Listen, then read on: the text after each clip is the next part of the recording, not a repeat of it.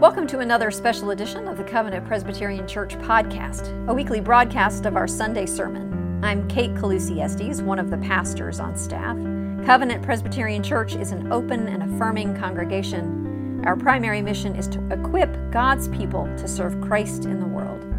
In our messages, we hope that you will find inspiration, encouragement, and even challenge for your journey of faith. We invite you to listen with us now. When last there were parishioners in these pews, Katie and Richard were your pastors, and you, like churchgoers everywhere, including me, took church life pretty much for granted. With a portion of Covenant's congregation now returning to this sanctuary, we do not want to return to that complacency. We are unexpectedly in an extraordinary time of new opportunity. And so we will spend the next few Sundays exploring the very beginning of the Christian church and pondering how our time of reopening can be a fresh and powerful beginning for covenant as well. We start with Ascension Day, the day that both our readings describe, the day when Jesus ascended into heaven. I know you heard the overlap between Lauren's reading and the book of Acts that I read. It's more than a last time on Bridgerton sort of reminder, isn't it? Instead, the emphasis is that the church was established not by people, but by God.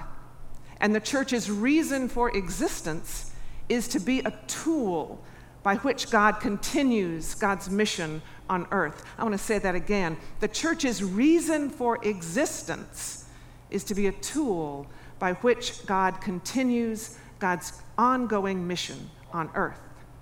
Ascension Day marks the transition from the work of the earthly Jesus to the work of the earthly church.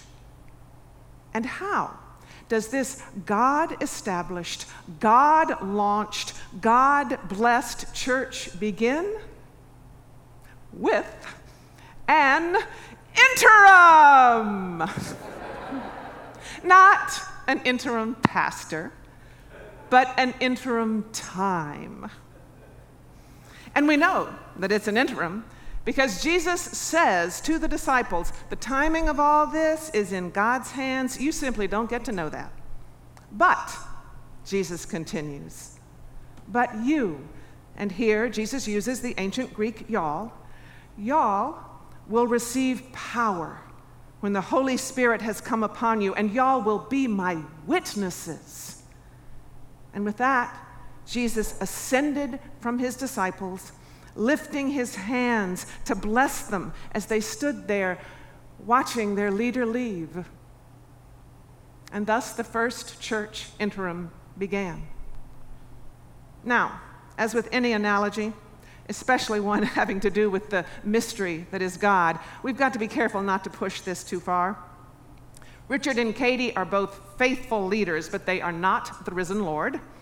And Kate and I are certainly not the Holy Spirit, although we do seek to be spirit led. And the next pastor of Covenant Presbyterian will undoubtedly be a wonderful spiritual leader, but they will not be Jesus returned in glory. But you, church, you literally are faithful disciples who've experienced the departure of a leader and a major shift in your church life and are now wondering what's going to happen. Much as those first disciples did Lord, is this the time? The point of the ascension story is how God wants disciples, then and now, to spend the precious time of the interim. Three key aspects at this time are mentioned in both of today's texts. First, the disciples are a community the y'all that Jesus addresses. Second, the disciples receive the power of God's Holy Spirit. And third, the disciples serve as active witnesses to the work of the Messiah. Now, I don't know about Kate, but that is not exactly how it was put in my interim training, and so I want to explore this with you now. First key aspect the interim is a time for community. And so I rejoice that we are now able to gather in person. Many of y'all have been eager for this, and thanks be to God that it does matter to you. I've also been eager to this for this because I need to get some sense of how you function as a community. Those first disciples, men and women, named or anonymously faithful, those disciples worked together in Christ's name. And we have to do that too. Jesus knew what he was doing when he chose to gather disciples into a community so that when he ascended from that community, they would have one another. I hear that community is a strong point of the covenant congregation. Jesus also promised the Holy Spirit to his community because it is the power of the Holy Spirit that empowers any community to do the work of Jesus. Not only do we accompany one another, but the Holy Spirit also accompanies us. Thanks be to God. But I wonder if we actually expect that. This second key aspect do we honestly expect the Spirit? Do we live an expectant faith? The text says that the disciples gathered in their upper room with great expectations, anticipating what God would do to them, pour out God's Spirit, and then do through them, enable them to be God's witnesses to the world. Are we living like that? Are you? Have you been eagerly awaiting nothing more than getting back into your pew? Or are you expectantly awaiting God's Holy Spirit? Each Sunday, before the reading of Scripture, we pray a prayer for illumination. Now, notice that it's not a prayer of illumination, we pray prayers of thanksgiving because we have thanksgiving to offer God, and we pray prayers of confession because we have confession to offer God, but we have no illumination to offer God. Instead, we pray for God's illumination to illuminate our receiving of God's word.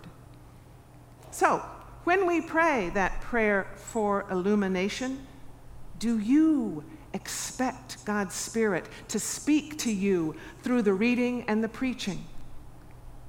Or when you pray for this church in this interim time, do you expect God's Spirit to answer with bold visions of the new thing God can do here? In our Acts text, it takes the disciples a while to reach that point. Two strangers actually have to urge them not to just stare into space. But then they do move forward toward the three, the third key aspect, which is actively being church. Church, I need you to make this interim faithful and fruitful. I need the Holy Spirit and I need y'all. I need your prayers, not just for me, though Kate and I do need prayer. But this community needs your prayers for this interim time. And we need your money. It's such an earthly concern, but please keep your pledge up to date throughout the year. We need your heart and we need your mind, and we also need your hands. So if you have not been serving in some significant way, please do. We are not just to stand staring into space. So if you find yourself gazing into nothingness, if you're just standing there hoping someone is doing what needs to be done for God's ongoing mission in this world, please engage or re engage or stay engaged. In your prayers, ask, What is our church called to be and do? And then share your ideas with session. And also ask, Holy God, what am I called to be and do? Because there is lots to do. work for justice, pray for peace, feed the hungry, house the homeless, heal the sick, study scripture, proclaim the good news, you know, the work of Jesus. The things that Jesus asked us to witness to by continuing. This interim is a time to lean into the Holy Spirit as she empowers us to do these holy tasks. Yet still, the very holiness of this work and the magnitude of all that needs to be done, it could overwhelm us if not for the final images presented by Luke. The gospel offers this as the disciples' last image of their risen Lord. Lifting up his hands, he blessed them. While he was blessing them, he withdrew from them. Maybe it's that blessing that propels the disciples forward. As the text puts it, they returned to Jerusalem with great joy. We can share that joy. In the midst of Jesus' ascension, friends, we catch a glimpse of Jesus' uplifted hands, his wounded human hands. He is not only the one foretold in the law of Moses, the prophets, and the Psalms, he is also the one born of Mary. And his mom is named as one of those gathered in that upper room to receive the Holy Spirit and give birth to the church. Jesus is the ascended one who is also one of us. So when we see him ascending into heaven, we know that our humanity has been lifted into the heart of God. Throughout our interim time, we hold on to that. We do so first in community. Second, we do so by the grace and power of the Holy Spirit. And third, we do so as active, engaged witnesses to the ongoing work of Jesus Christ. That is how the church serves as a tool by which God continues God's mission on earth.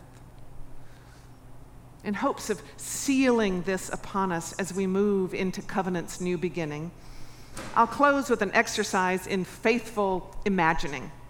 So close your eyes. Go on.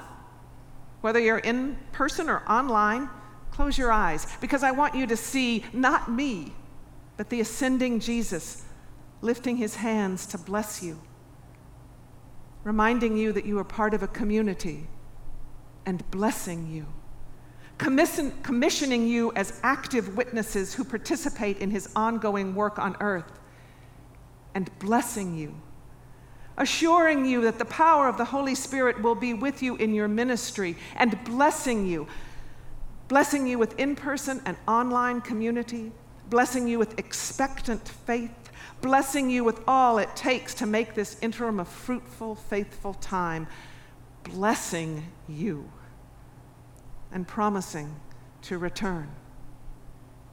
Now open your eyes. It's time to move forward, isn't it? Amen. Amen. Thank you for listening to the Covenant Presbyterian Church podcast. And please visit our website, covpresatl.org, for more information as well as our full archive of recorded services to learn more about us and to get in touch with us. We wish you well in these times of upheaval. Grace and peace to you.